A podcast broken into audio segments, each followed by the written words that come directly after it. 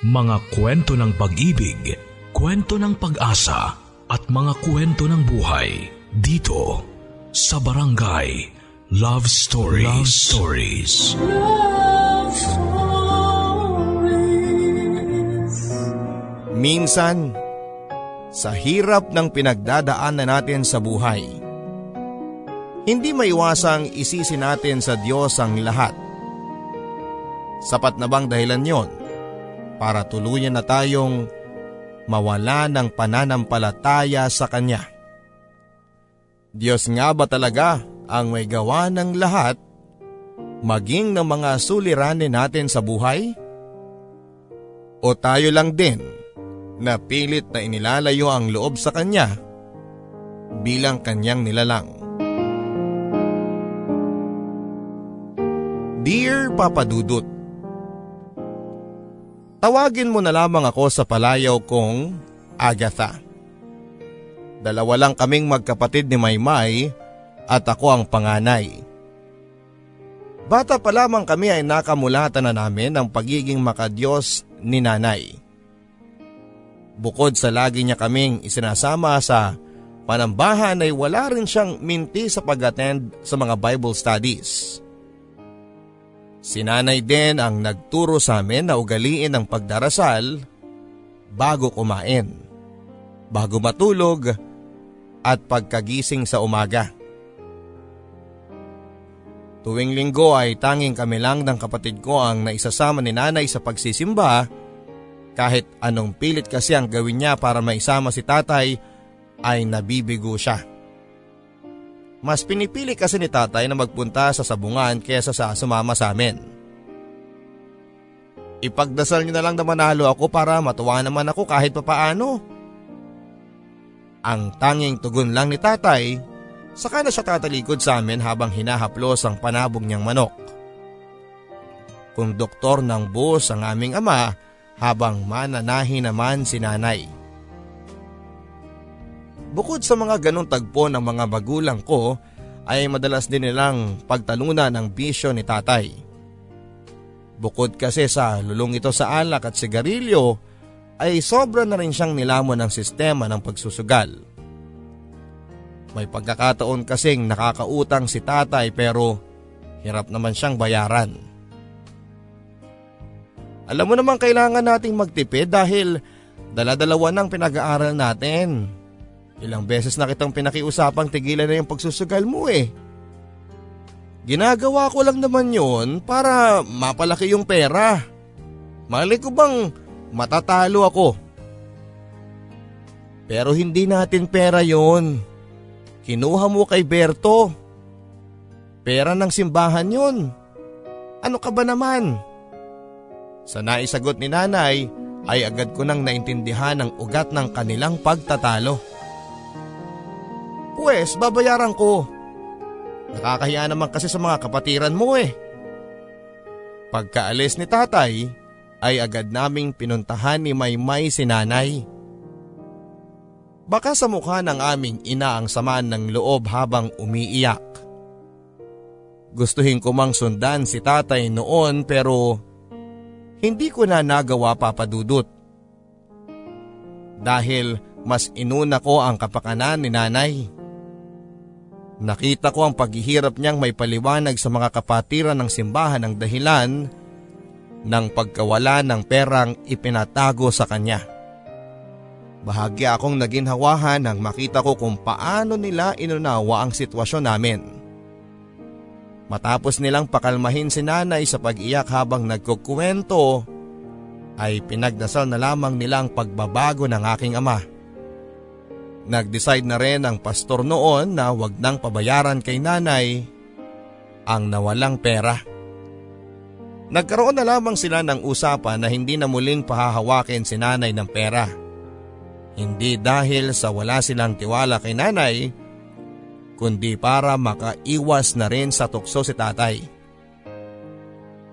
Mula noon ay napansin ko na kay nanay ang panlalamig niya sa simbahan.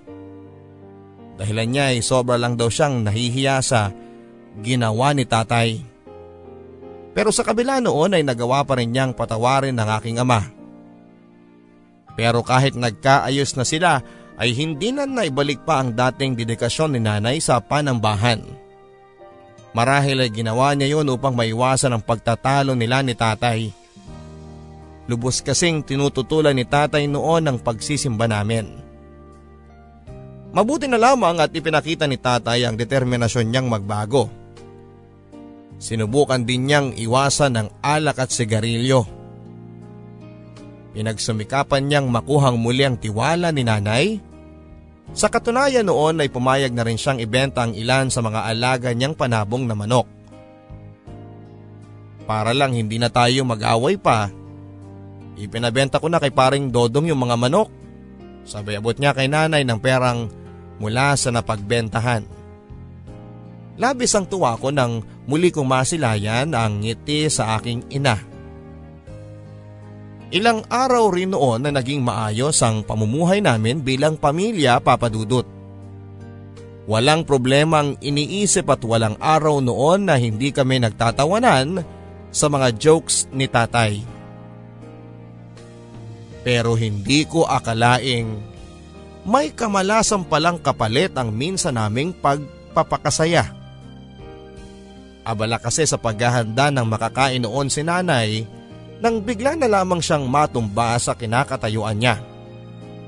Mabuti na lamang at mabilis siyang nasalo ni tatay. Wilma, gising! Anong nangyari sa iyo? Nang hirap na si nanay sa pagsasalita ay agad na siyang nilabas ni tatay saka nagtawag ng tulong.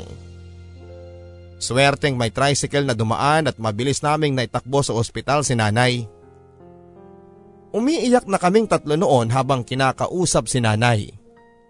Panay din ang dasal ko sa Diyos na sana'y huwag niya munang kukunin sa amin ang aming ina. Na-stroke ang nanay ninyo iha. Mabuti na lamang at mabilis niyo siyang naidala dito. Sa ngayon ay under observation pa siya. Naluha na lamang ako sa mga sinabing yon ng doktor Papadudot.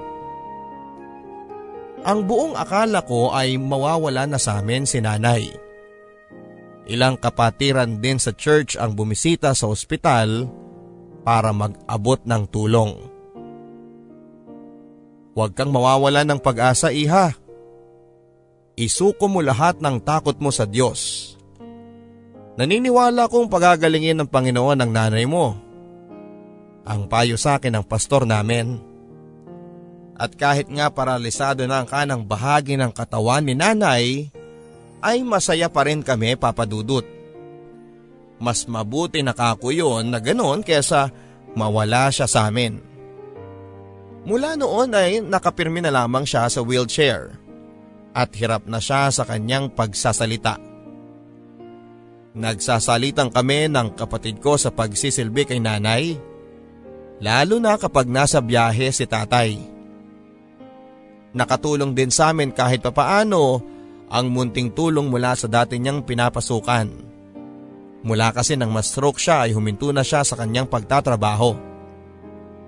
Sa tuwing nakikita kong nahihirapan si Maymay sa pagpapakain kay nanay papadudot, ay naluluhan na lamang ako sa awa. Kung pwede lang sanang saluhin ang lahat ng paghihirap ng aming ina ay ginawa ko na. Pero kahit na ganoon papadudod ay nagpapasalamat pa rin ako sa Diyos.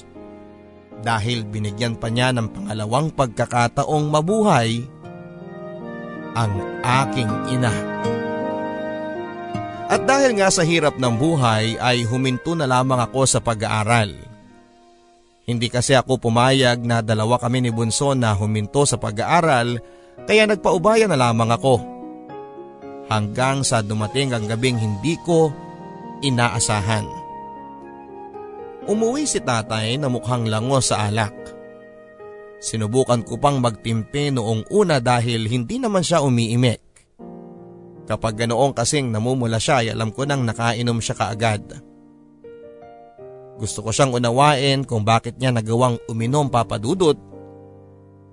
Marahil ay namumroblema lamang siya sa mga gastusin. Kaso nang makita kong nilapitan niya si nanay, ay napahinto na ako sa ginagawa ko. Wala naman palang silbi yung pagbabago ko eh. Tingnan mo nga ang sarili mo ngayon Wilma. Sa nangyari sa'yo eh para bang lalo lang tayong nagkaproblema.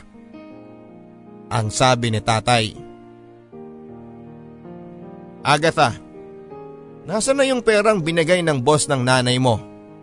Akin na dali, bigay mo sa akin anak. Aanhin niyo po. Tinitipid ko na kasi yon para sa baon ni Bunso at gamutan ni nanay. Basta ibigay mo lahat sa akin at gagawan ko ng paraan. Ipansusugal niyo po ba? Tay naman. Akala ko ba nagbago na kayo? Kayo na nga tinutulungan, kayo pang galit. Pwes tay, kahit kailan, hindi makakatulong sa atin yung pagsusugal ninyo. Sa naging tugon ko ay padabog niyang kinuha ang hinubad niyang t-shirt sa kamuling umalis. Napabuntong hininga na lamang ako sa sobrang sama ng loob sa aking ama.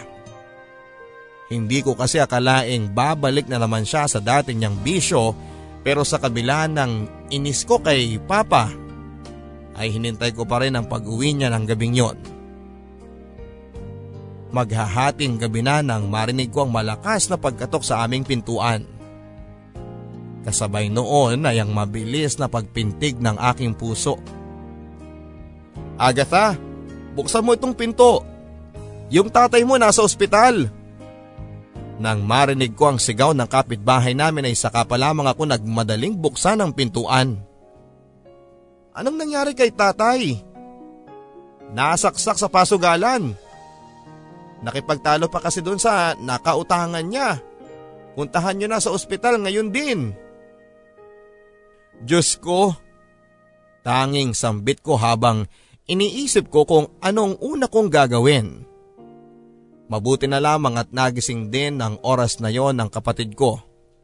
Sa kanya ko na muna pinabantay si nanay saka ako nagmadaling nagpunta sa ospital.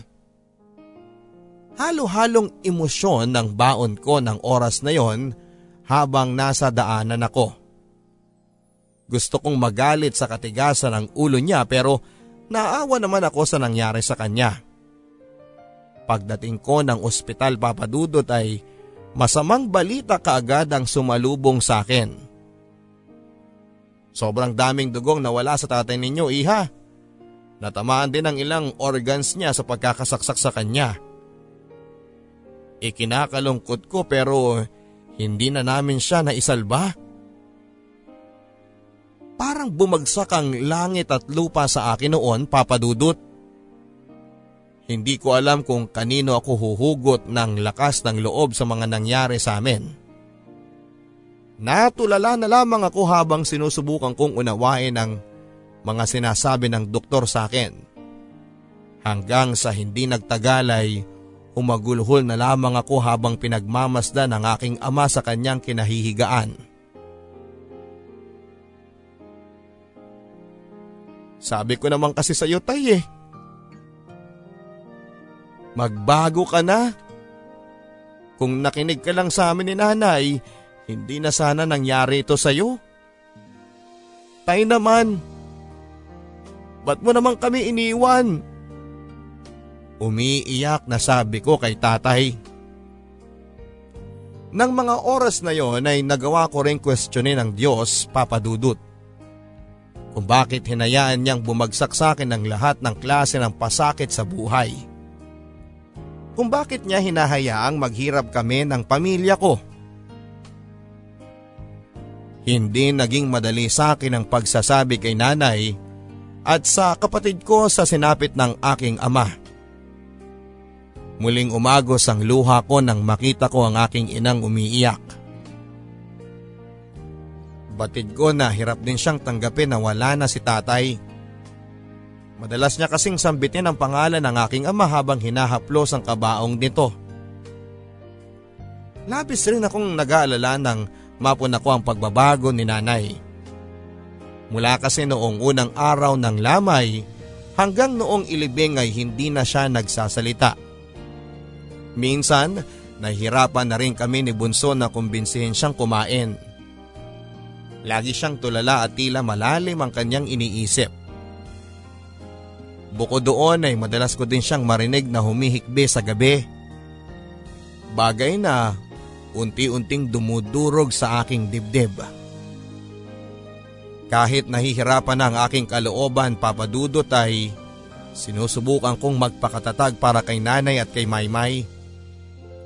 Ayaw ko kasing makita nilang pinanghihinaan ako ng loob. Ilan sa mga churchmate na rin ni nanay ang hindi ko na nire-replyan. Halos lahat sila ay isa lang ang tinatanong at yon ay kung kumusta na kami, lalo na si nanay. Sa mga nangyari sa pamilya namin ay tila ba lumayo ang loob ko sa Diyos. Kung totoo kasing may Diyos, sana'y hindi niya hinayaang maatake si nanay at kung totoong may Diyos, sana'y hindi niya hinayaang mawala sa amin si tatay.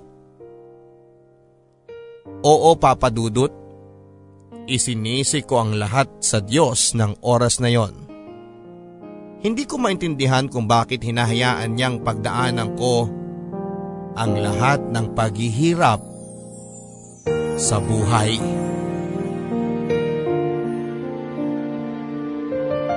Nang mamatay si tatay ay lalo akong nahirapan sa gastusin. Kahit na may ilang mga kamag-anak kaming nag-abot ng tulong ay hindi pa rin yon sapat. Maging ang pangangailangan ni Bunso sa eskwelahan ay nahihirapan din akong ibigay. Ano kaya kung maghanap ka na lang ng mapapasukang trabaho insan? Suhestyon ng pinsang kong si Tess. Eh paano si nanay? Sino mag-aalaga sa kanya kapag nagtrabaho ako? E di si Maymay, siya muna mag-alaga sa kanya. Oo nga ate, kaya ko namang alagaan si nanay. Sana panggabi ang kunin mong trabaho para salitan pa rin tayo. Para habang nasa school ako eh ikaw muna ang bahala sa kanya.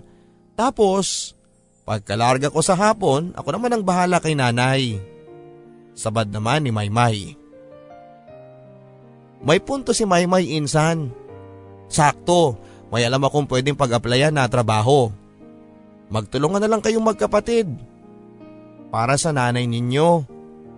Ang sabi ni Tess sabay tapik ng balikat ko.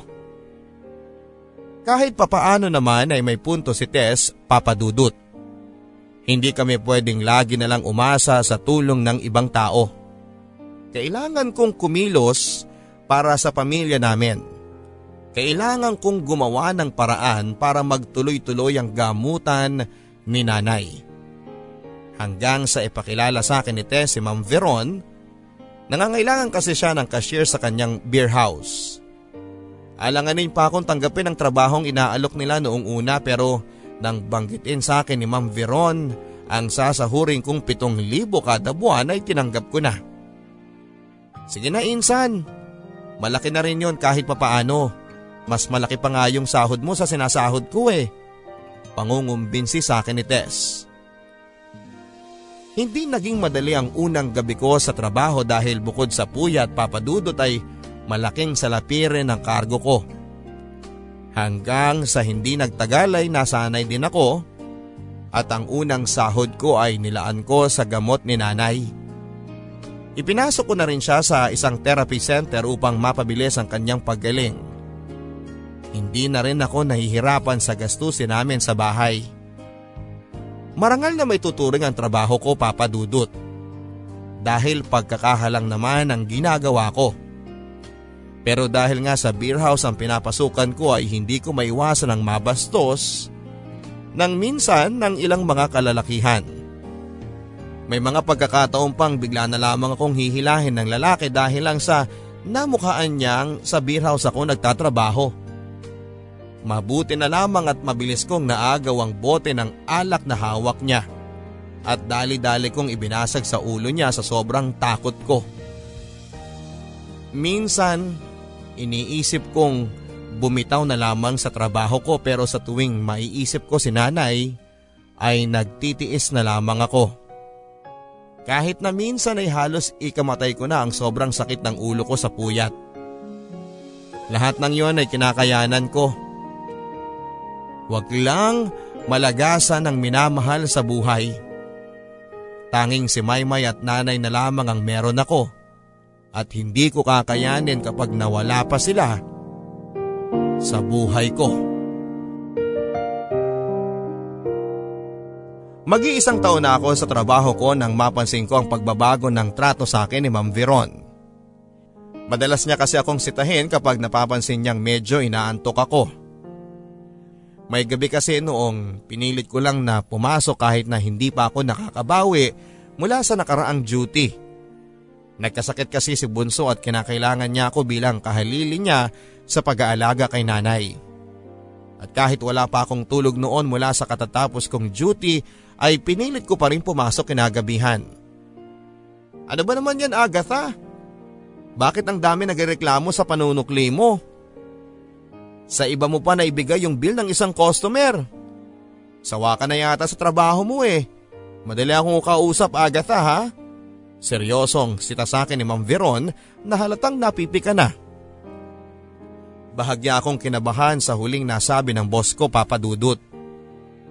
Kahit lutang ay sinubukan kong magpaka-alerto sa aking trabaho. Hindi ko naman pwedeng sabihin sa kanyang pinagdadaanan ko at panagurado kasing hindi rin niya ako maintindihan.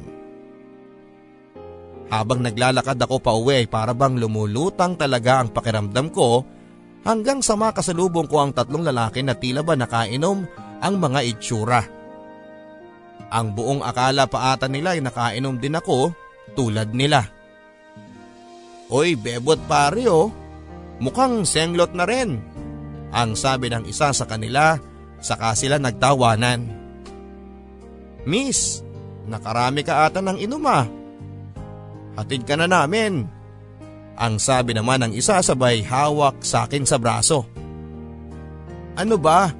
Kaya kong umuwing mag-isa pwede ba? Nanghihinang tugon ko. Aba pare, may tama na pero pumapalag pa oh. At muli ay nagtawanan sila. Pagkatapos noon ay sapilitan nila akong pinagtulungang hilahin kung saan. Sa kabila ng pagpalag ko papadudot ay mas nanaig pa rin ang lakas nila. Sa kabila ng pagpalag ko papadudot ay mas nanaig pa rin ang lakas nila sa akin. Mga wala kayong respeto sa babae. Biglang sabad ng isang lalaki na tila sinusubukang sindakin ang mga kalalakihan. Huwag ka nga makialam dito. Ang sagot ng isang lalaki na nagtatapang-tapangan. Ah, ayaw niyong makialam ako ha? Eh kung ito na lang kayang makialam sa inyo. Tugon ng lalaki sabay pakita niya ng baril na nakasukbit sa kanyang balakang. Sa ipinakita niya ay sabay-sabay akong binitawan ng mga lalaki na tila naalimpungatan sa kanilang mga nakita. Parak ata pare. Sorry boss. Sorry talaga. Hala sige. Sa presinto kayo magpaliwanag. Dugtong niya sa kanya sila pinasakay sa isang pulis mobile kung saan ay naghihintay din ang kapwa niya mga pulis. Pagkaalis ng mobile ay saka pa lang niya ako nilapitan upang kumustahin kung okay lang ba ako. Pagkatango ko sa kanya ay bumigay na talaga ang katawan ko. Hanggang sa tila ba umuugong na lang sa pandinig ko ang tinig ng police officer na kausap ko kanina. Sinusubukan niya akong gisingin upang alamin ang pangalan ko. Pagkagising ko ay napansin kong nasa loob na ako ng isang silid na hindi ko alam kung nasaan. Hindi naman napalitan ang suot kong damit pero nag-alala pa rin ako kung saan ba talaga ako naroon. Pagkalabas ko ay agad kong napansin ang maraming silid na kahilera ng tinutuluyan ko. Kung hindi ako nagkakamali papadudot ay nasa isang hotel ako. Sa pag-aalalang baka hinahanap na ako sa bahay ay agad kong kinuha ang mga gamit ko at saka ako nagmamadaling lumabas. Ma'am, check out na po kayo? Tanong sa akin ng front desk dahilan para mapahinto ako. Miss, paano ko napadpad dito? Ah ma'am, dinala po kayo ng isang police officer. Mukhang nahimatay daw kayo kaya dito niya kayo dinala. Hindi niya raw kasi alam kung saan ang bahay niyo eh. Pero wag po kayong mag-alala ma'am. Umalis naman po siya kaagad pagkadala niya sa inyo. Mukha namang totoo ang sinasabi ng nasa front desk sa akin papadudot. Alam niyo po ba ang pangalan ng police officer na yon? Ah, sorry po ma'am, hindi na po namin nakuha ang details niya. Gawa nga po nang nagmamadali po siyang umalis. Napakamot na lamang ako ng ulo ng oras na yon sabay labas ng hotel. Nang tingnan ko ang cellphone ko ay isang text mula kay Maymay ang natanggap ko. Tinatanong niya kung nasan ako at kung anong oras ako uuwi. Mabuti na lamang at malayo-layo pa noon ang oras ng pagpasok ko sa trabaho. Kaya nakauwi pa ako sa amin. Idinahilan ko na lamang na nag-overtime ako sa trabaho para hindi na sila mag-alala pa. Sa pagpasok ko ng bahay ay laman pa rin ang isipan ko ang police officer na nagdala sa akin sa hotel. At ang tanging naalala ko lang kasi ay ang hugis ng kanyang mukha. Marahil sa sobra kong pagod sa trabaho kaya ako nahilo papadudot. Sana lang ay muli kong makita si Mr. Police Officer nang sa ganun ay makapagpasalamat man lang ako sa kanya. Ilang beses rin akong sinubok ng kasungitan ni Ma'am Veron sa aking trabaho. Hindi ko rin maintindihan kung bakit bigla siyang naging mahigpit sa akin kung bakit tila ba laging mainit ang ulo niya sa tuwing darating siya sa beer house. Maging ang ilang mga katrabaho ko ay napupuna din yon papadudot. Hanggang sa dumating ang isang gabi nang makilala ko si Sir Verhel. Dati ko na siyang nakikitang lumalabas pasok sa beer house pero kadalasan ay may kasama siya. Parang yun pa lang kasi ang unang pagkakataon na lalapit siya sa akin. Nang gabing yon ay naalibadbaran pa nga ako sa paraan niya ng pagtitig niya sa akin. Bakit ganun dito?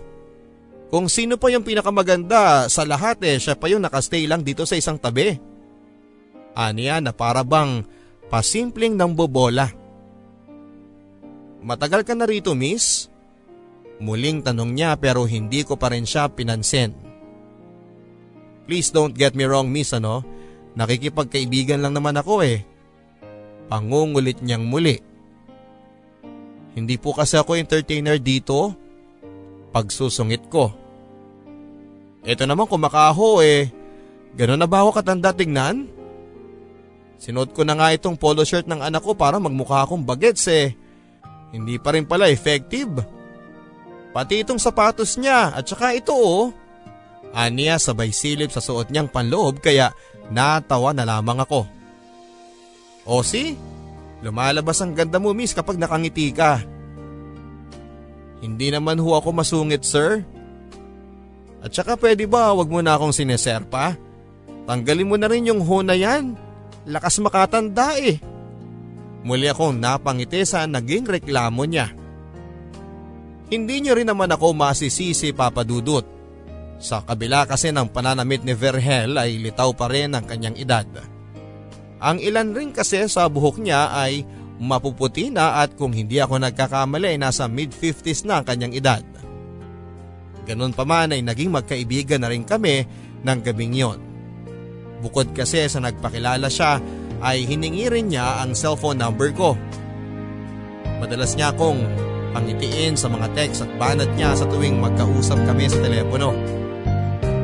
Inamin naman niya sa akin ang pagkakaroon niya ng pamilya.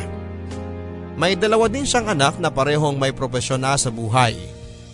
Nauna raw nagkapamilya ang bunso niyang anak na naninirahan na sa New Zealand kasama ang asawa niya. Ang panganay naman niya ay naperme sa poder niya pero bibihira na rin niyang nakakasama. Lagi daw kasi itong wala kaya para hindi siya mabagot ay lumalabas-labas siya. Naikwento ko na rin sa kanya ang buhay ko papadudot. Ganon na lang ang awa niya nang malaman niyang sinapit ni nanay. Napakabuti mong anak. Ngayon, alam ko na kung bakit nagsusumikap kang magtrabaho. Kailangan kong gawin ang lahat ng yon para sa pamilya ko. Gusto mo tulungan kita? Ilalayo kita sa trabaho mo. Tutulungan kita. Maging ang pamilya mo basta sumama ka lang sa akin. Ganon na lang ang gulat ko sa naging alok sa akin ni Sir Verhel Papadudut. Okay ka lang? Eh saan mo naman ako dadalhin? Gusto kitang makasama Agatha. Obvious naman siguro na gusto kita. Natawa na lamang ako sa mga sinabi niya papadudot. Parang gusto ko rin kasing kumbinsihin ang sarili kong nagbibiro lamang siya. Nababaliw ka na ba? Paano ang pamilya mo? Ang asawa at mga anak mo? Hindi nila malalaman ang tungkol sa atin. Pumayag ka na Agatha. Ibibigay ko ang lahat ng gusto mo. Ang lahat ng kailangan mo ng pamilya mo basta pumayag ka lang. Hindi. Ayoko sir. Sorry na lang po, makakaalis na po kayo. Pagkasabi ko noon ay agad na akong umalis sa harapan niya. Tawagan mo lang ako kung sakaling magbago ang isip mo ha. Pahabol pa niya na hindi ko na lang pinansin. Mabait sa Verhel papadudot pero hindi maaari ang nais niyang mangyari. Ilang gabi ko rin siyang iniwasan simula noon at ayaw ko lang din kasi nang kinukulit ako. Ilang araw din akong nahirapan papadudot. Nang magsimula na kasi ang exam nila ni Bunso ay ako ang muling nag-alaga kay nanay. Pagkatapos ng magdamag na duty ko ay aalagaan ko naman si nanay sa maghapon dahilan upang muli rin akong madihado sa aking trabaho. Ilang araw ko ring tinitiis ang hirap ng kakaunti ang pahinga papadudot. Hanggang sa dumating ang isang gabing hindi ko na nakayanan. Isang waiter kasi namin ang nakita kong sumisimple sa pagkuha ng pera sa kaha. At kahit na lalaki siya ay nagawa ko pa rin siyang sitahin sa kabila ng laki ng kanyang pangangatawan. Kaya naman pala madalas ako short eh. Dahil may dagang magnanakaw dito. Sa gulat niya sa akin ay agad niyang binitawan ang perang hawak niya. Para kumukuha lang naman ako ng sukli eh. Eh bakit di mo ko hinintay? Trabaho ko yan di ba? At saka pwede ba wala akong nakitang inilagay mong pera dyan para kumuha ka ng perang panukli? May nilagay ako ang hirap sa'yo, lagi lumilipad yung isip mo eh. Kaya ka laging nasa short. Hindi ako maaaring magkamali sa mga nakita ko papadudot, kaya hindi ko na rin napigilan ang galit ko sa katrabaho ko. Sasabihin ko to kay Ma'am Veron. Sige gawin mo na matanggal ka dito. Akala mo ba papaniwalaan ka nun? Matagal na ako dito at kung may balak akong nakawan siya, edi sana noon pa. Kaya kung gusto mong matanggal dito, sige magsumbong ka. Paninindak niya sa akin at tila ba may balak pang balik na rin ako. At dahil sa malinis ang konsensya ko papadudot ay hindi ako nagpasindak sa kanya. Agad kong sinabi kay Ma'am Veron ang tungkol sa mga nakita ko. Pero imbes na paniwalaan niya ako, ay kabaliktaran ang nangyari. So pinapasa mo ngayon sa mga datihang tao ko yung kapalpakan mo, ganon? Hindi po ako maaaring magkamali ma'am. Kitang kita ko po talaga ang pagkuha niya ng pera sa kaha. Sa sinabi ko ay agad niyang tinawagan ng waiter na tinutukoy ko at tulad nga ng inaasahan ko ay itinanggi niya ang lahat. Aniya ay pamimintang ko lamang daw yon upang mapagtakpan ko ang sarili kong kamalian. Alam mo napapagod na rin ako sa iyo eh. Siguro nga panahon na para tanggalin na kita.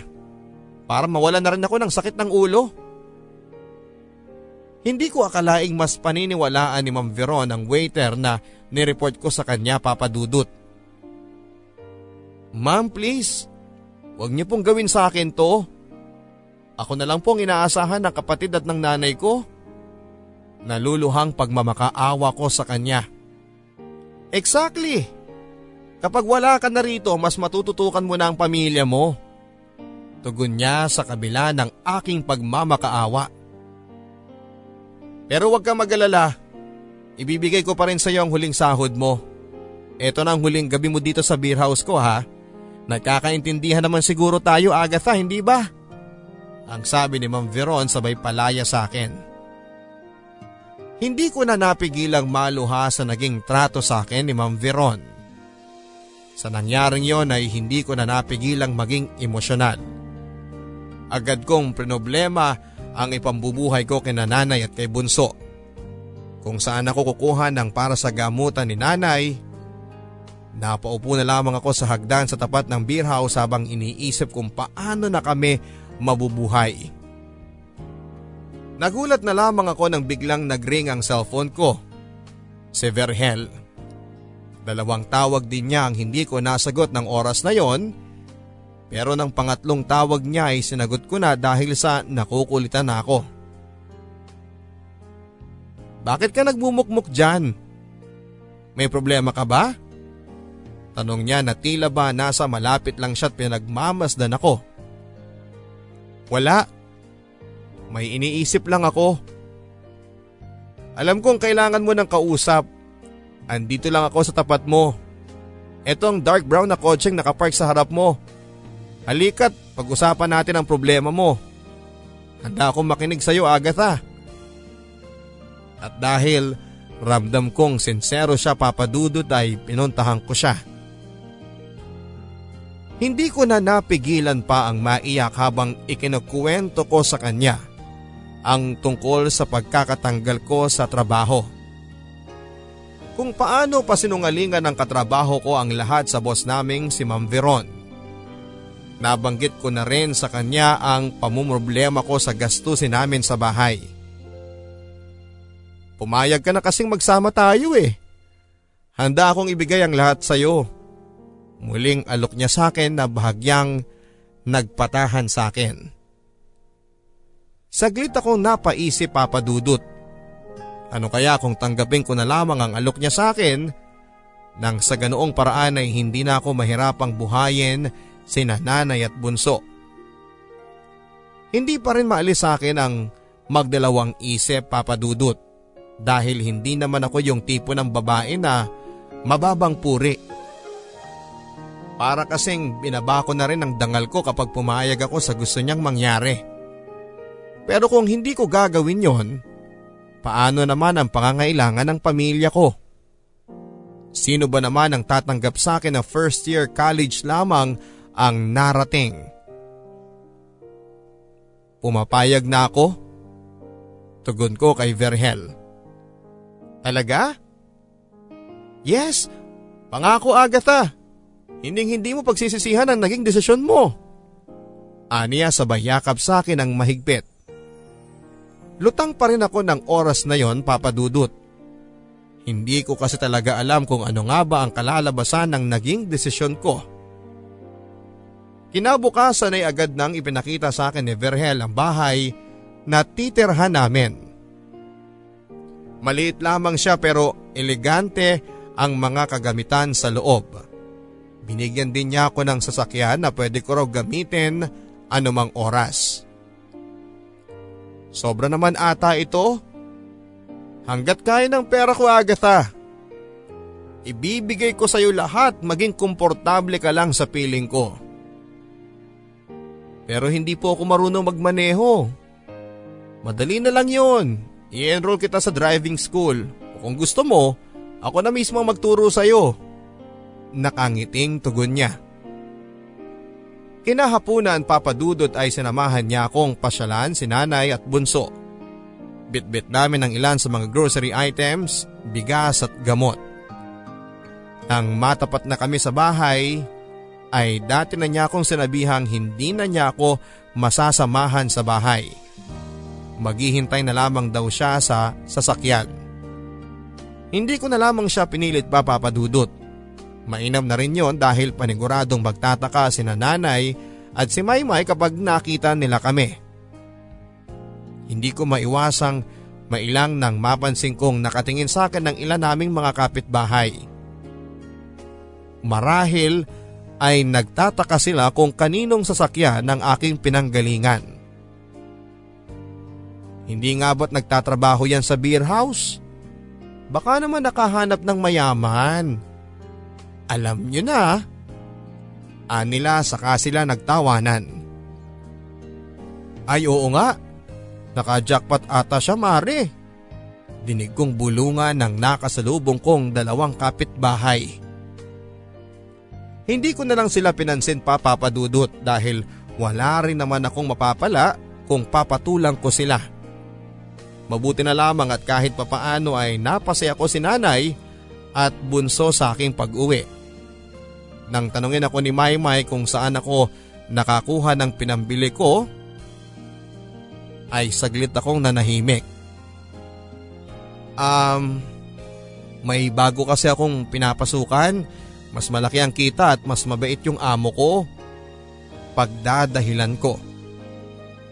Tuwing gabi rin ba ang oras ng duty mo, te? Oo, tama tuwing gabi rin ang duty ko. Kaya wala kang dapat na ipag-alala dahil matutulungan pa rin kita sa pag-aalaga kay nanay. Mabuti naman kung ganon ate. Masayang tugon ni Maymay.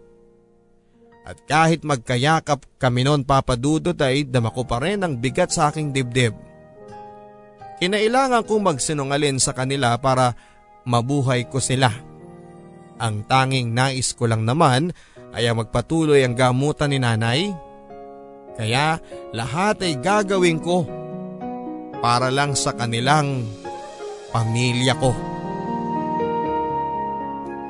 Hindi ko may paliwanag ang kabang nadarama ko sa pagsapit ng unang gabi namin ni Verhel papadudot. Tila ba dinadagang dibdib ko nang makita ko pa lang ang kamang hihigaan naming dalawa. Gusto kong umiyak sa sobra kong takot pero alam kong wala na akong magagawa pa. Tinupad ni Verhel ang pangako niyang tulong sa pamilya ko at sino ba naman ako para tumanggi kung ano man ang gusto niyang mangyari. Halika na.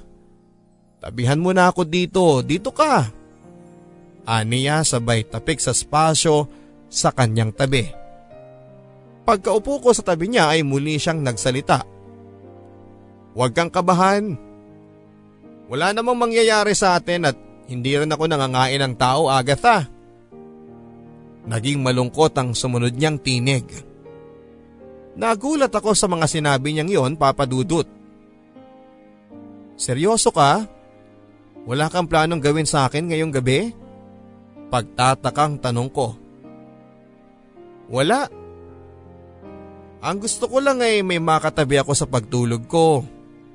Seryosong tugon niya. So eto lang ang kapalit ng lahat ng pabor na binigay mo sa akin? Mula na magkapamilya na yung bunso naming anak, eh hindi na ako tinabihan ng asawa ko sa pagtulog. Inaamin ko namang hindi ako naging perpektong asawa sa kanya nung kabataan namin. Pero hindi ko naman nakalaing yung pagkakamaling yun na ang tuluyang kikitil sa magandang relasyon namin. Pumayag lang siya makipagbalikan sa akin para lang hindi kami matawag na bigong pamilya pero hindi na kami bumalik pa sa dating harmonya ng aming pagsasama.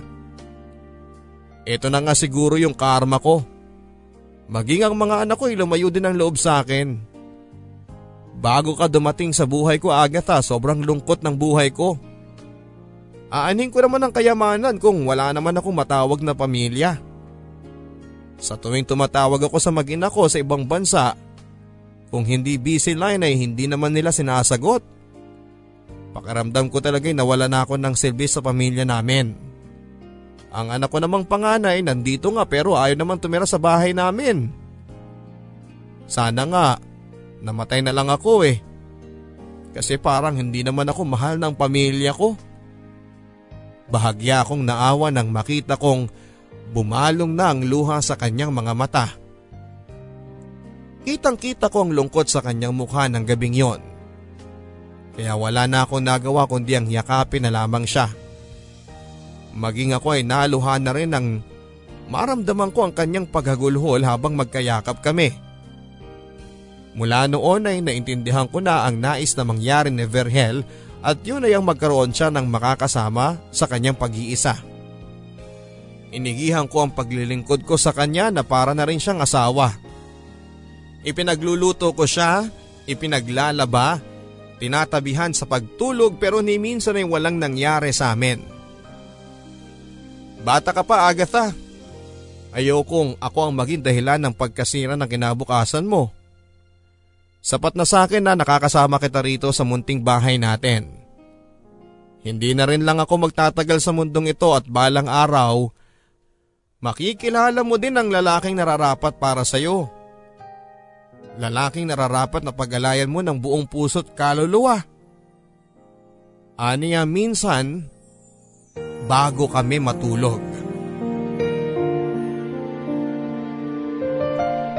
Hindi naman mahigpit sa oras si Verhel at naging maunawain siya sa kalagayan ko papadudot. May dalawang gabi kasing hindi ako nakauwi sa kanya dahil kinakailangan kong i-monitor ang kalagayan ni nanay. Naging maluwag din siya sa pag-aabot ng tulong pinansyal para sa aking ina, bagay na lubos kong pinagpapasalamat. Hindi rin ako nahirapan nang tuparin niya ang isa sa mga naipangako niyang ma-enroll ako sa isang driving school. Sayang nga lang at hindi ko pwedeng ikwento kina nanay at bunso ang tungkol sa pagkakaroon ko ng sasakyan. Panigurado kasing pagdududahan nila ako lalo na't nakarating na rin sa kanya ang chismis tungkol sa akin. Laking pasasalamat ko pa nga nang malaman kong hindi sila naniniwala sa mga sabi-sabi tungkol sa akin. Para sa amin nanay, ikaw pa rin ate ang pinakamalinis na uri ng babae. Kaya kung ano man ang sinasabi nila sa iyo, wag mo na lang silang pansinin. Ang importante, alam natin kung ano ang katotohanan. Kampanteng sabi ni Maymay habang hawak ang kamay ni nanay na nakangiti sa akin. Habang naghahaponan kami ni Verhel ay napansin kong tila ba may iniisip siya. Hanggang sa hindi rin siya nakatiis. Nga pala Agatha, kailangan ko palang mag-flight papunta sa Hong Kong. Bukas lang hapon ang alis ko. Kailangan daw kasi kami mga stockholder sa isang kumpanyang kinakabilangan ko. Hindi ka agad ako nakaimig sa naging paalam niya. Pasensya ka na ha. Gustuhin ko mang isama ka pero hindi pwede eh. Ilan sa mga makakasama ko ay malapit na kilala ng asawa ko. Ano ka ba okay lang ako? At saka may iba naman sigurong pagkakataon para doon sa pangarap ko. Nakangiting sagot ko. Salamat kung ganon. O heto ang allowance mo nga pala sa isang buwan ha. Habang wala ako, don't worry. Kung kulang ka, tawagan mo lang ako at ipapadala ko na lang. Ano isang buwan ka palang mawawala? Gulat na tanong ko. Oo eh, medyo marami lang kasing kailangang atupagin doon. Sige, tanging naisagot ko sa kanya. Alam ko namang wala ako sa tamang lugar para magreklamo. Hindi naging madali ang unang gabing hindi ko kasama si Verhel sa bahay papadudot. Pero ganun pa man ay pinapanatili ko pa rin namang maayos ang lahat kahit wala siya. Medyo nakakalungkot pala talagang mag-isa. Kaya ganun na lang siya kung umasam ng makakasama. Kaya kapag ganun ay lumalabas din ako para makapagliwaliw. Hanggang sa maisipan kong mamasyal sa isang mall. Makalipas ang ilang oras ng pag-iikot sa mall, ay laking gulat ko nang madatnang ko ang isang lalaki sa tabi ng sasakyan ko. Kitang kita kong parang may sinusungkit siya sa pintuan nito kaya naalarma na ako. Saktong may dalawang pulis na naglalakad malapit sa parkingan kaya agad ko silang nilapitan. Kuya, patulong naman oh. Mukhang may masamang binabala kasi yung lalaking iyon sa sasakyan ko. Kabadong sumbong ko. Kaso nang magbangga ang mata ng pulis at nung mama ay agad siyang nakatakbo. Tanging ang isang police officer na lang ang humabol sa mamang may masamang balak.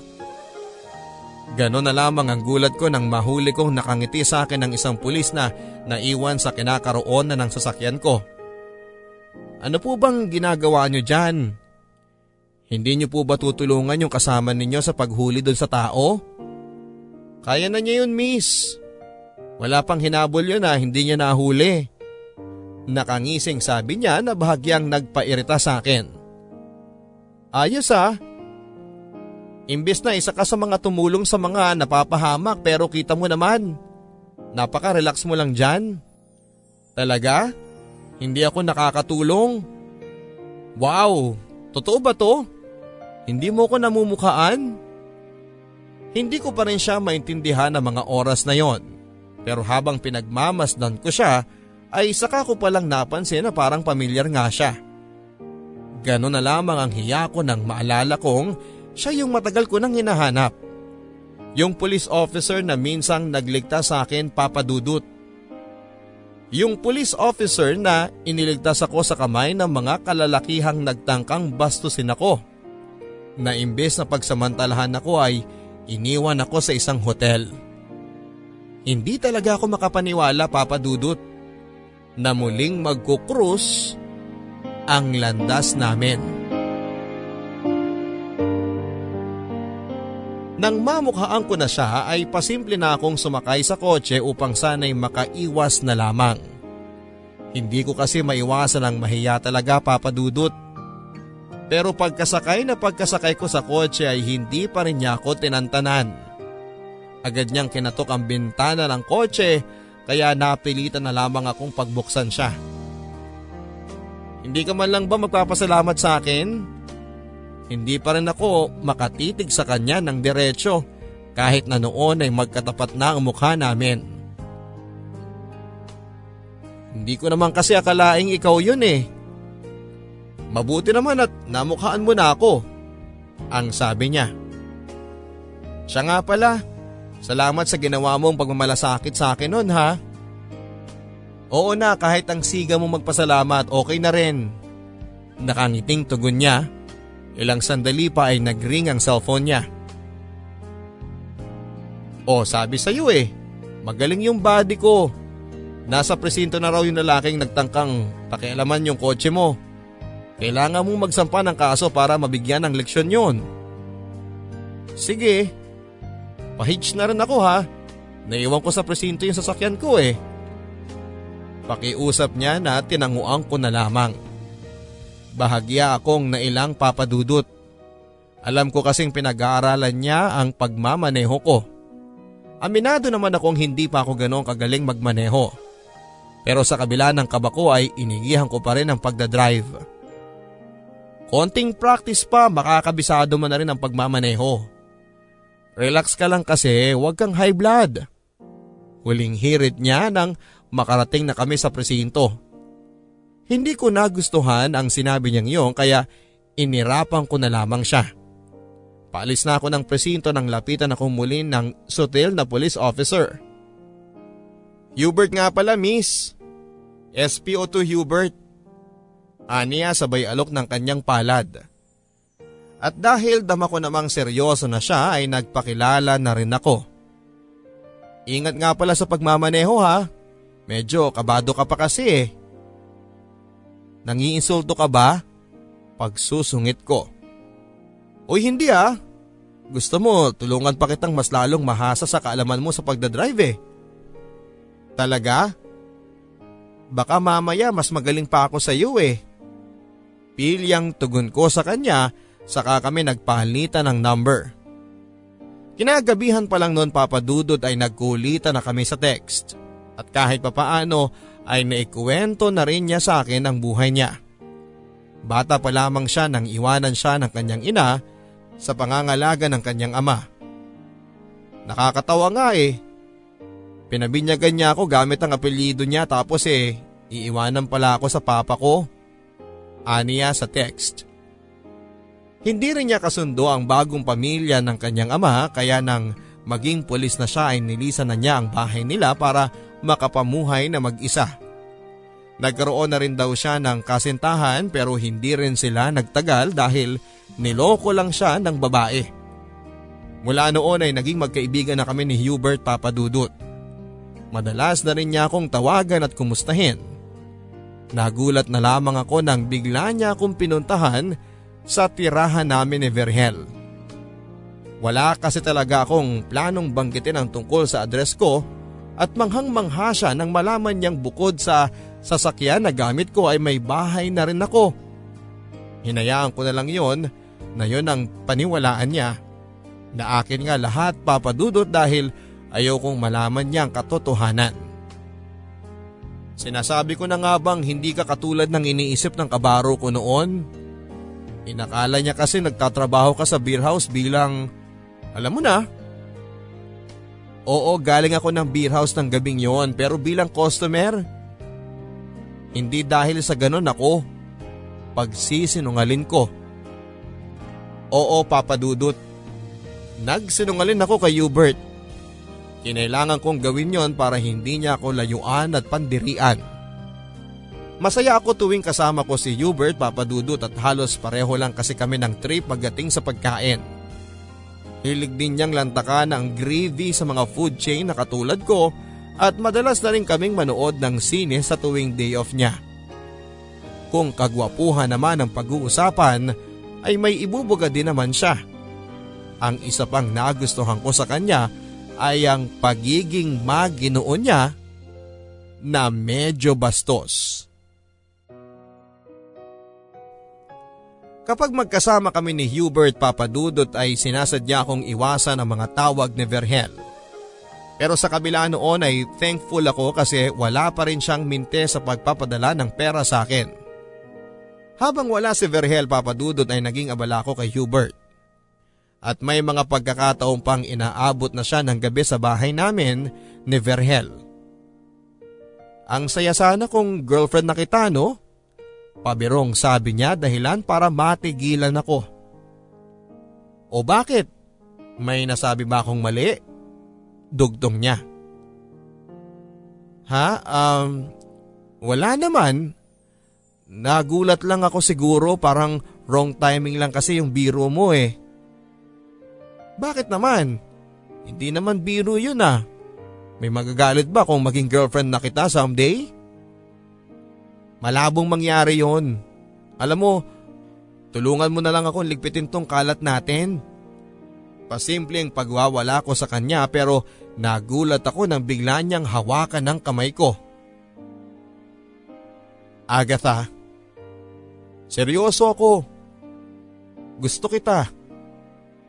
Mula nang makilala kita, naging masaya ang bawat araw ko. Masaya ako tuwing ikaw ang kasama ko. Okay lang ba kung ligawan kita? Ah eh, okay lang naman Hubert. Sa naisagot ko ay agad niyang hinagka ng kamay ko na hawak-hawak niya. Nang yakapin na niya ako papadudot ay bigla ko naalala si Verhel. Alam kong tanggap niyang walang patutunguhan ng pagsasama namin pero parang napaka-unfair lang kasi sa part niya ang ginagawa kong pagpapaligaw. Bahala na. Kaako na lang sa aking sarili ng oras na yon. At miligawan nga ako ni Hubert Papadudut. Walang araw noon na hindi niya ako sinuyo. Bukod sa pagiging maalalahanin niya ay dama ko rin ang senseridad niya. May mga pagkakataon kasi ang sinasamahan niya rin ako sa mga lakad ko kahit na masama ang pakiramdam niya. Naipakilala ko na rin siya bilang manliligaw ko kina nanay at kay bunso at at wala namang naging kaso sa kanila kung nagpapaligaw ako. Panay nga ang ngiti sa amin ni Maymay sa tuwing nahuhuli niya kaming magkausap ni Hubert. Thank you Agatha ha. Kasi kahit nanliligaw pa lang ako sa iyo eh, pinakilala mo na ako sa pamilya mo. Aniya na tinugunan ko na lamang ng ngiti. Siya nga pala, bakit pala hindi mo pa sila isama sa bahay mo sa bayan? Hindi ko napaghandaan ang tanong niyang yun papadudot. Ha eh, ayaw ni nanay. Mas gusto raw kasi niya rito masariwa daw ang hangin pagdadahilan ko na lang sa kanya. Isa lang yun sa mga pagsisinungaling ko kay Hubert sa tunay kong kalagayan. Natatakot akong malaman niya ang tunay kong sitwasyon. At kahit na sabihin nating walang nangyayari sa amin ni Verhel, alam kong huhusgahan din ako ni Hubert pagdating ng panahon. Kaya hanggat kaya ko ay iniigihan ko na lamang ang pagsisinungalin sa kanya. Oo papadudot, kinakabahan na akong dumating ang araw na yon dahil sa totoo lang ay may nararamdaman ako kay Hubert. Siya pa lang kasi ang kauna-unahang lalaki nagpadama sa akin ng tunay na pagmamahal. Sa tuwing pinaparamdam niyang walang pwedeng makasakit sa akin kapag magkasama kami, sa tuwing inaalala niya ako kapag hindi kami magkasama. Sabi ko naman kasi sa iyo eh, sagutin mo na ako para kapag ganitong natatakot ka dyan eh, masasamahan na kita. Ikaw matutulog dito? Wag na, baka kasi... Baka kasi... Teka, hulaan ko ha. Kahit na magkausap lang kami noon sa cellphone ay napapangiti pa rin ako sa biro niya. Uy feeling ka ha, pero alam mo sa totoo lang eh hindi ka naman mahirap mahalin. Uy, mahal mo na ako no. Umaming ka na, nahuli na kita. Ang kapal nito, nang mapansin ko ng pananahimik niya ay agad na akong bumawi. Sige na nga, oo na Hubert. Sinasagot na kita. Ha? Eh baka naman napipilitan ka lang. Patampong tugon niya. Hindi nga, sinasagot na talaga kita. Ayaw mo ba? Siyempre gusto ko. Pero yung totoo Agatha, pinasaya mo ko ng sobra. Dugtong niya sabay hiyaw sa kabilang linya. Sobrang saya ko lang ng gabing yon papadudot dahil officially ay kami na nga ng lalaking pinakamamahal ko. Ipinaalam ko na rin kina nanay at bunso ang pagkakasagot ko kay Hubert. Lubos ko rin kinatuwa ang pagpapahalaga ni Hubert sa pamilya ko at kahit papaano ay nararamdaman kong may malasakit na rin siya sa aking pamilya lalo na kay nanay. Dahil kay Hubert ay Naipasyal ko na rin sila sa mall at kung saan saan pa. Siya kasi ang nakakatuwang namin sa pagbubuhat at sa pagtutulak sa wheelchair ni nanay. Kahit hindi nakakapagsalita ang nanay mo babe, nakikita ko sa mga mata niyang masaya siya para sa atin. Salamat ulit ha. Salamat saan? Salamat kasi Itinuring niyo kung parang parte na rin ng pamilya ninyo. Agad kong naunawaan ang sentimentong yon ni Hubert kaya nginitian ko na lamang siya. Bata pa lang siya ay iniwan na siya ng kanyang ina at habang ang kanyang ama naman ay may bago ng pamilya. Kaya hindi ko rin siya masisisi kung bakit gano'n na lamang siya kauhaw sa pagkakataon ng magkaroon ng masayang pamilya. Habang magkausap kami ni Hubert ay nagulat ako nang magring ang cellphone ko sa tawag ni Verhel. Sa kagustuhan kong tumigil na ang pagriring ay naisipan kong isilent ito ngunit aksidente ko namang nasagot ang tawag kaya wala na akong choice kundi ang kausapin na lamang siya. Kumusta ka na dyan? Ilang tawag ko nang hindi mo nasasagot kaya nagwo-worry na ako. Pasensya na ha. Minsan kasi Nakakatulugan ko na yung cellphone ko sa kakabantay kay nanay. Ganon ba? Alam mo sobrang lungkot ko dito. Kung pwede nga lang kitang isama dito eh. Paano ba naman kasi lagi na ako mag-isa sa hotel? Marami pa siyang kwento noon papadudot pero hindi ko na masyadong naintindihan sa pag-aalala kong makahalata si Hubert sa kausap ko sa cellphone. Hindi bali at malapit naman akong umuwi dyan at makakasama na kitang muli Agatha. Hindi na ako muling malulungkot. Aniya nang makita kong papalapit na sa kinakaroon ako si Hubert ay nagpanggap na lamang akong malabo na ang linya. Hello? Pasensya na kasi mahina na ata yung signal nyo dyan. Hello? Sabay patay ng linya ni Verhel. Mabuti na lamang at agad kong naibaba ang tawag bago pa makarating sa kinakaroonan ko si Hubert. Nang tanungin niya kung sino ang kausap ko ay idinahilan ko na lamang na hindi ko kilala kaya binabaan ko na. Nga pala, nag-text nga pala yung kabady ko na nag-iimbita kasi birthday ng anak niya. Gusto mo bang sumama? Huwag ka magalala. Eat and run lang tayo doon kung sakali. Eat and run? Oo, kakain tayo tapos takbo. Este, uwi na. Dahil sa natuwa ako sa biro niya ay pumayag na akong samahan siya.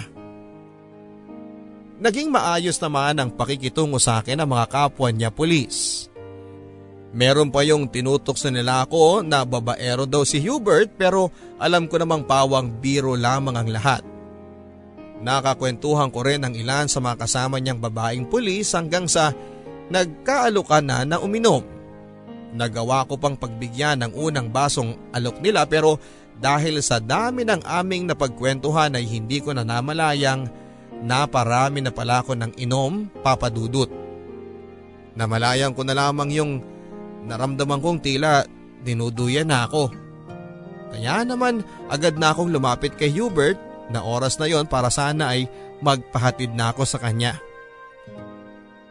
Ngunit hindi pa man ako tuluyang nakakalapit sa kanya ay bahagya na akong natumba sa tabi ng lamisita. Nang makita ako ng isa sa mga kalalakihan ay agad niyang tinapik si Hubert upang alalayan ako. Okay ka lang ba babe? Naku bakit parang naparami ka ata ng inom? Pasensya ka na Hubert ha. Napasarap lang ang kwentuhan namin eh. Kaya siguro naparami ang inom. Iuwi na kita ha. Pagkasabi niyang yon ay napasandal na ako sa balikat niya sa kanya ako binuhat. Hindi ko na rin namalayan ang naging biyahe namin pa uwi Sunod ko na lamang namalaya ng pagpasok niya sa akin sa isang silid. Matapos niya akong ihiga ay naramdaman ko na rin siyang humiga sa tabi ko. Pasensya ka na babe ha. Hindi ko naman nakalaing mapaparami ako ng inom. Nakakahiya ako. Okay lang yun babe. Buti na lang pala at hindi pa ako tinatamaan ng nainom ko. Kung nagkataon pala edi pareho tayong hindi nakauwi. Sabi niya sa katawa. At kahit hiloko ng oras na yon papadudot ay kitang kita ko ang kagwapuhan ni Hubert habang tumatawa. Ang gwapo naman ng babe ko. Pagkasabi ko noon ay napahinto siya ng tawa saka ako tinitigan. Talaga? Ikaw nga dyan eh. Maganda ka pa rin pala kahit nalasing ka. Bolero? Kako sa kako tumalikod sa kanya. Makalipas ang ilang sandali pa ay pasimple siyang lumapit sa akin upang yakapin ako. At kahit nakatalikod ako noon papadudot ay damang-dama ko ang init ng kanyang buong katawan. Maya-maya pa'y dahan-dahan na niyang dinampi ang mga labi niya sa bato ko. Hindi ko maipaliwanag ang idinulot sa aking sensasyon ng ginawa niya. Nang hawakan ko ang kamay niya, ay bahagyang humigpit ang pagkakayakap niya sa akin. Nang harapin ko siya ay nagtapat na ang aming mga mata.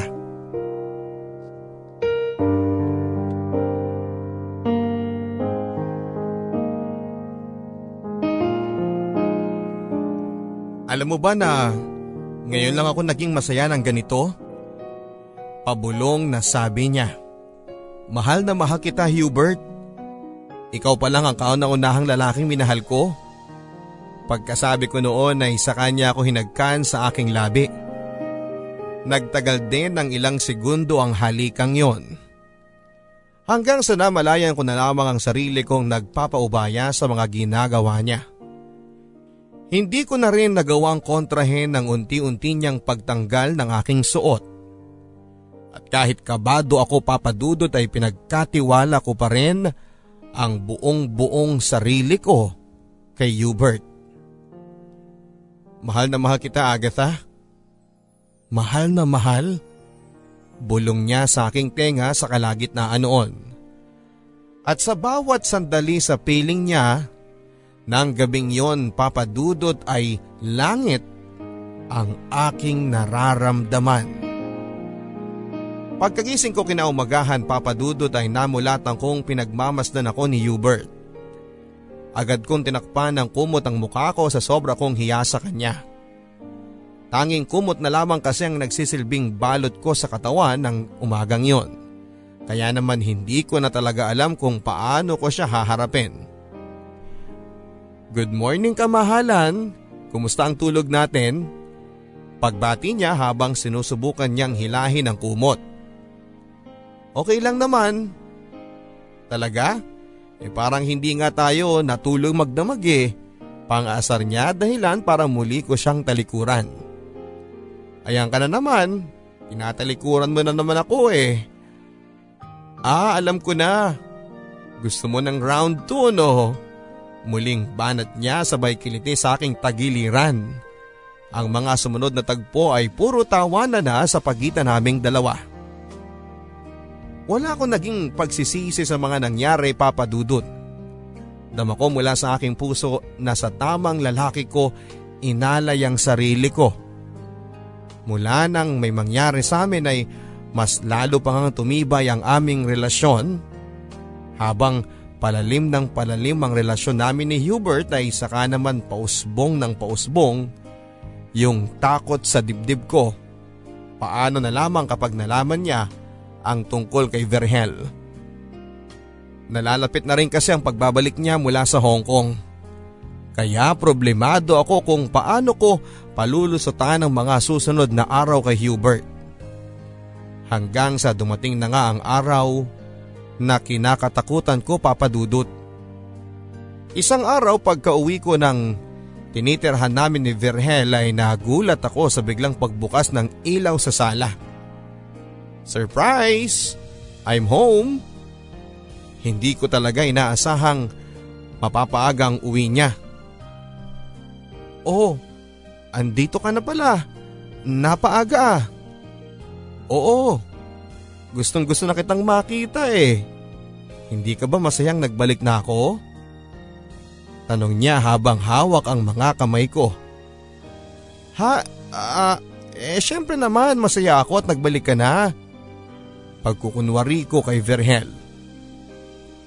Nang gabing yon ay text at tawag naman ni Hubert ang aking iniiwasan. Kahit papaano ay nagawa ko pa siyang replyan bago ako tuluyang nalobat. Mahal, uuwi muna ako kina nanay sa Benguet ha, importante lang. Ang text ko sa kanya. Ha?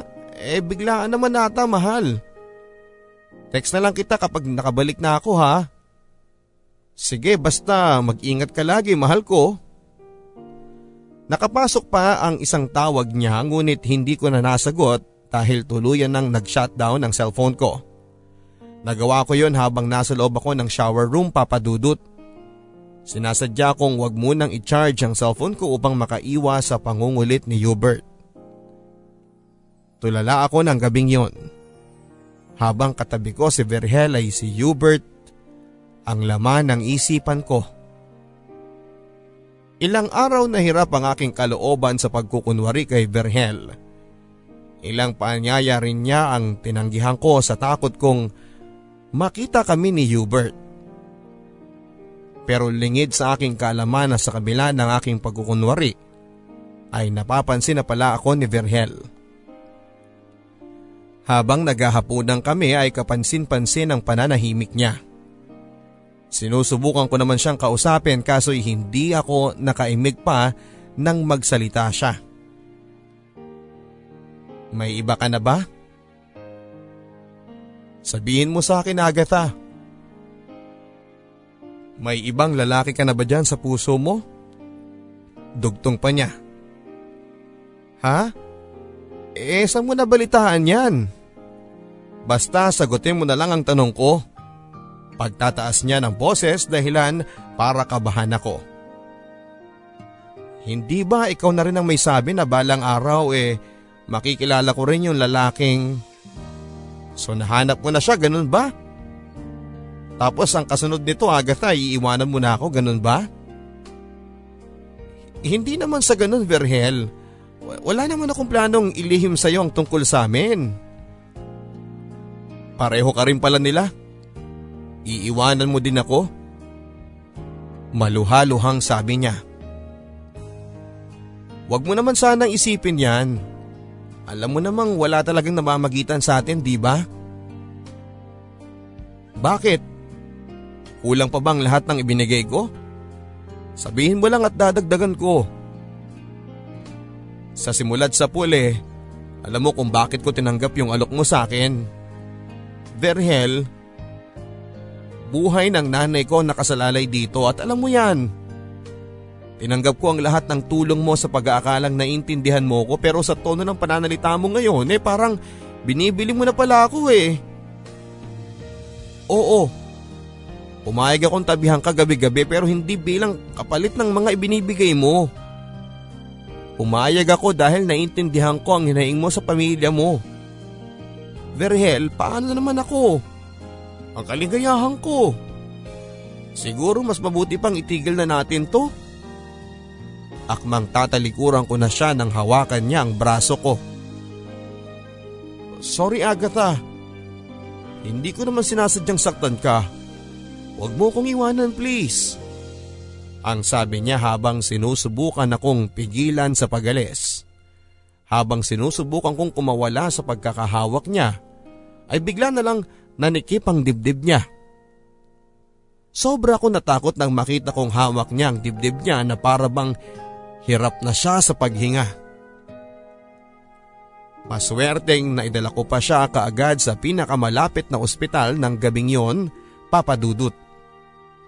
Habang inaasikaso siya ng mga doktor ay agad na akong lumayo habang hawak ko ang cellphone ni Verhel ay agad kong tinignan ang laman ng kanyang inbox. Nagbabaka sakaling may makita kung pwede kong sabihan ang kalagayan niya hanggang sa makita ko ang mga text niya sa isang number na nakapangalan ng son o anak na lalaki sa Tagalog. Doon ko nakita ang ilan sa mga text ni Verhel sa anak niya na ni isa'y wala man lang na replyan. Pero nang gabing yon ay sumubok pa rin akong teksa ng number na yon gamit ang cellphone ni Verhel. Pumunta ka rito sa ospital ngayon din. Nasa bingit ng kamatayan ng iyong tatay Pagkasend ko ng text ko ay agad kong sinurrender sa nurse na umaasikaso kay Verhel ang cellphone niya. Sa may fire exit na rin ako dumaan para palabas na ng ospital. Baka kasi makita pa ako ng anak niya kapag nagkataon.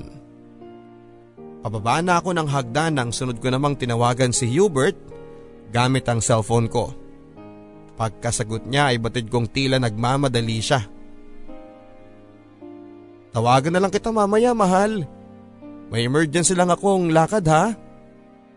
Ha? Anong emergency yan? Ah, may operasyon lang akong pupuntahan mahal. Sige na, tatawagan na lang kita mamaya, bye. Tugon niya bago tuluyang naputol ang linya. At dahil sa wala akong makausap noon ay lumabas muna ako ng ospital. Gusto ko sanang makalanghap muna ng sariwang hangin. Pero sa aking pagpapahangin ay napatayo na lamang ako nang mamukhaan ko lalaki nagmamadaling pumasok ng ospital. Walang iba kundi si Hubert. Sa mga nakita ko papadudot ay kung ano-anong katanungan na ang tumatakbo sa aking isipan. Kung anong ginagawa ni Hubert sa ospital. Parte ba yon ng operasyon na nabanggit niya sa akin? Panahon na para ba malaman ni Hubert ang tungkol sa amin ni Verhel sa takot kong makita niya ako papadudod ay sinadya kong mag-commute muna sa pag-uwi ko ng bahay. Pinagabihan noon ay nagulat ako nang marinig kong may kumakatok sa pintuan. Nang buksan ko ang pintuan, ay si Hubert na luhaan ang bumungad sa akin. Hindi ko alam kung sa paanong paraan ko siya sasalubungin. Hindi ko rin kasi alam kung anong pinagdadaanan niya. Mahal? Okay ka lang? Bakit ka umiiyak? Anong nangyari? Pag-aalalang tanong ko sa kanya. Ang buong akala ko ay galit ako sa kanya. Pero nang makita ko siya kanina, nakaramdam ako ng kakaiba. Hindi ko pala kayang mawala siya. Mahal ko pala siya kahit papaano. Mahal ko pala ang ama ko. Hindi ko pala kayang mawala siya sa buhay ko, mahal. At kahit na naguguluhan ako papadudod ay nagawa ko pa rin siyang yakapin para mapagaan ang loob niya. Paano na lamang kung huli na pala sa amin ang lahat? Paano kung walang babaeng ng magandang loob na dalhin siya sa ospital? Sa sunod-sunod na sabi ni Hubert Papadudot ay napatigil ako sa paghahagod ng likod niya. Yung papamukha mo nasa ospital ngayon? Paglilinaw na tanong ko.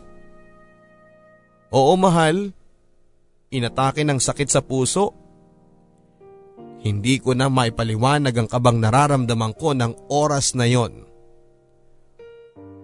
Kung hindi mo mamasamain mahal eh, pwede ko bang makita ang picture ng papa mo? At tama nga ang kutob ko papadudot na si Hubert at si Verhel ay mag-ama. Tila biglang gumuho ang mundo ko sa mga nalaman ko ng gabing yon. Pero sa kabila noon ay sinubukan ko pa rin magpakalma sa harap ni Hubert. Hindi lingid sa kalaman ko ang galit ni Hubert sa pangalawang pamilya ni Verhel. Ano pa kaya kapag nalaman niyang nagsasama kami ng ama niya sa iisang bubong. Kahit magkausap kami ni Hubert noon ay lutang pa rin ang aking isipan papadudot. Hiyang-hiya ako sa sarili ko at hindi ko rin alam kung sa papaanong paraan ko lulusutan ang napasok kong gusot. Isa pa sa pinoproblema ko ay kung paano ko sasabihin kay Hubert ang katotohanan. May katuturan pa kaya ang lahat ng pinagsamahan namin kapag nalaman niya ang lahat. Gulong-gulo ako papadudot. Ilang gabi rin akong hindi nakatulog sa kakaisip sa sitwasyon ko. Mahal, pwede mo ba akong samahan bukas? Nagising na raw kasi si Papa eh. Gusto ko sanang puntahan siya nang may pakilala kita. For sure eh magiging masaya yon kapag nalaman niya na may girlfriend na ako. Minsang aya sa akin Hubert. Ah, pasensya ka na mahala. Hindi kasi magandang pakiramdam ko. Ikaw na lang siguro munang magpunta sa kanya para makapag-usap kayo ng masinsinan. Pagdadahilan ko na agad naman niyang naunawaan. Ang buong akala ko papadudot ay sapat na ang lahat ng ginawa ko para makatakas sa komplikasyon sa pagitan naming tatlo. Pero nagkamali ako. Inagabihan kasi noon ay nagulat ako sa biglang pagbabalik ni Hubert sa bahay. O mahal, akala ko ba hindi magandang pakiramdam mo? Bakit naglilinis ka dyan? Baka mabinat ka niyan? Pag-aalalang tanong niya. Medyo okay na ako mahal kasi naisipan ko maglinis muna dito pampalipas oras lang. Tamang tama. Para sa pag-uwi ni Papa eh malinis na ang bahay. Biglang bumilis ang tibok ng puso ko sa naging pagdidiin niya. Sa naging tono niya papadudot ay alam kong wala na akong kawala pa. Dahil alam na ni Hubert ang lahat. Naluhan na lamang ako sa sobrang hiya ko kay Hubert at hindi ko siya matitigan ng diretsyo ng mga oras na yon. Ang buong akala ko, malinis kang babae. Minahal kita ng buong buo Agatha. Pero wala ka rin palang pinagkaiba sa ibang babaeng kinakamuhian ko. Hubert, please makinig ka sa akin. Walang namamagitan sa amin ng papa mo, maniwala ka. At sa tingin mo ganun lang kadaling maniwala. Tama na Agatha. At dahil hindi ka ibabahay ng isang mayamang lalaki na walang kapalit, hindi pwedeng lumipas ang isang gabi sa loob ng bahay na ito na walang nagaganap sa inyo. Bakit hindi mo pa kasi aminin na isa kang babaeng bayaran? Isa kang babaeng mababa ang puri sa sakit ng mga sinabi niya sa akin papadudot ay hindi ko na naawat ang sarili kong masampal siya. Kahit iharap mo sa akin ngayon ang papa mo Hubert, kaya kong patunayan sa iyong nagkakamali ka. Kung gusto mong malaman ang katotohanan, oo, Tinanggap ko lahat ng perang ibinibigay ng papa mo sa kagustuhan kong maisalba ang buhay ng nanay ko. Malala noon ang kalagayan niya at maari niyang maari niyang ikamatay yun. Kung hindi ako nakagawa ng paraan at ang papa mo ang naging katuwang ko para maiayos ang kalagayan ni nanay. At kapalit noon ay ang pagsiping sa papa ko, ganun ba? Ang buong akala ko rin ay ganun ang mangyayari Hubert. Nagagamitin niya ang katawan ko bilang kabayaran sa mga naitulong niya sa amin. Pero hindi Hubert eh. Malungkot lang ang papa mo sa pag-iisa niya. Kaya niya ako kinakailangan. At sa maniwala at sa hindi walang nangyari sa amin ng papa mo. Sinungalin? Hubert, alam nating pareho na ikaw lang ang kauna-unahang lalaking nakaangkin sa akin. Sa huling nasabi ko ay agad siyang natigilan at tila natauhan. Huwag mo sanang isipin ginagamit ko ang papa mo dahil mula nang malamang ko ang kwento ng buhay niya ay nagmalasakit na ako kaagad sa nararamdaman niya. Alam ng Diyos Hubert na pinapahalagahan ko rin ang pagkakaibigan namin ng ama mo. At huwag kang mag-alala. Aalis na lang ako sa bahay na ito. At yung mga naibigay niya sa akin susubukan kong bayaran kapag nakahanap na ako ng matinong trabaho. Pagtalikod ko ay agad niyang hinila ako upang yakapin ng mahigpit. Sorry mahal. Sorry sa mga nasabi ko. Patawarin mo ako. Sinabi din naman sa akin ni Papa ang lahat ng yang kanina eh pero hindi ka agad ako naniwala sa sobrang galit ko. Kasalanan ko rin naman ang lahat ng mga nangyari kay Papa. Sa galit ko ay tuluyan kong nilayo ang loob ko sa kanya. Tuluyan kong sinara ang pintuan ng pagkakataon para magkaayos kami. At pinagsisisihan ko na ang lahat ng iyon nang makita kong nasa bingit siya ng kamatayan. Salamat sa iyo mahal dahil kundi dahil sa iyo ay marahil ay huli na ang lahat para makapagsimula kaming muli ng papa ko. Maluhaluhang sabi ni Hubert habang yakap niya ako. Pagkatapos noon papadudot ay naisaayos na rin ang lahat sa pagitan namin ni Hubert maging ni Papa Verhel. Tama ang pagkakabasa nyo Papa Dudut. Papa na ang tawag ko kay Verhel dahil kasal na kami ni Hubert Tanggap na rin niya ang lahat sa amin ni Hubert. Salamat Agatha. Salamat sa pamilyang ibinigay mo sa akin. Dahil sa iyo kaya nagkaayos kami ng anak ko. At least, ngayon ay hindi na ako malulungkot pa sa pagdating mo sa buhay ko. Hindi lang anak ko ang bumalik sa akin dahil may bonus pa akong apo ngayon. Nakangiting sabi ni Verhel habang haplos ang tiyan ko Walong buwan na kasi habang nagdadalang tao ako. At si nanay naman kahit papaano ay bumuti na rin ang kalagayan dahil sa nakakalakad na siya papadudot. Masaya rin siyang nakabalik muli sa pagsamba sa Panginoon tuwing linggo kasama kami ni Hubert at ni Bunso. Pagkatapos kong mga anak ay plano kong tapusin ang aking pag-aaral para na rin makatulong sa asawa ko balang araw. Oo, Mula siya sa may kayang pamilya pero siya kasi yung tipo ng tao na ayaw iasang lahat sa papa niya. Tumatanggap din siya ng tulong mula sa ama niya pero hindi sa lahat ng pagkakataon. Ganon pa man ay inuunawa na lang siya ni Papa Verhel. Hindi biro ang pinagdaanan ko Papa Dudut pero isa lang ang napatunayan ko. Na pinaubaya mo pala sa Panginoon ang buhay mo, everything will fall into right places. Huwag ka lang magdududa sa kanya bagkos ay pagkatiwalaan mo lang siya ng buong puso. Dahil hindi kanya bibigyan ng pagsubok na hindi mo makakayanan. Taos puso po akong nagpapasalamat sa inyo Papa Dudut at sana kapag binasa ito ay huwag mataon na nasa delivery room ako. Joke lang po. Alam ko naman na kapag nagkataon ay makakahingi pa rin ako ng kopya sa inyo. Sana'y marami po kayong ma-inspire sa inyong napakasikat na programang Barangay Love Stories. Lubos na gumagalang, ang inyong kabarangay, Agatha. Maraming salamat Agatha for sending your barangay love stories.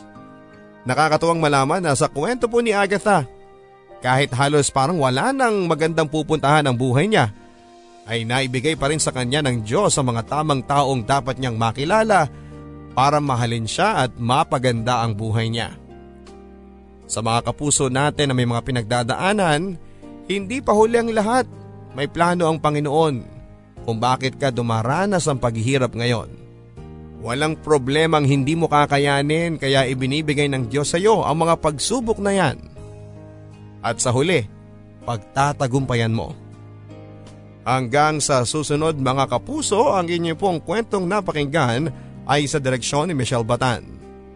Ang ating theme song na alaala ay inawit naman ni Jimmy Horado, ni Joe Peril at ni JB Ramos. Ako po ang inyong papadudot sa mga kwento ng pag-ibig, buhay at pag-asa sa Barangay Love Stories.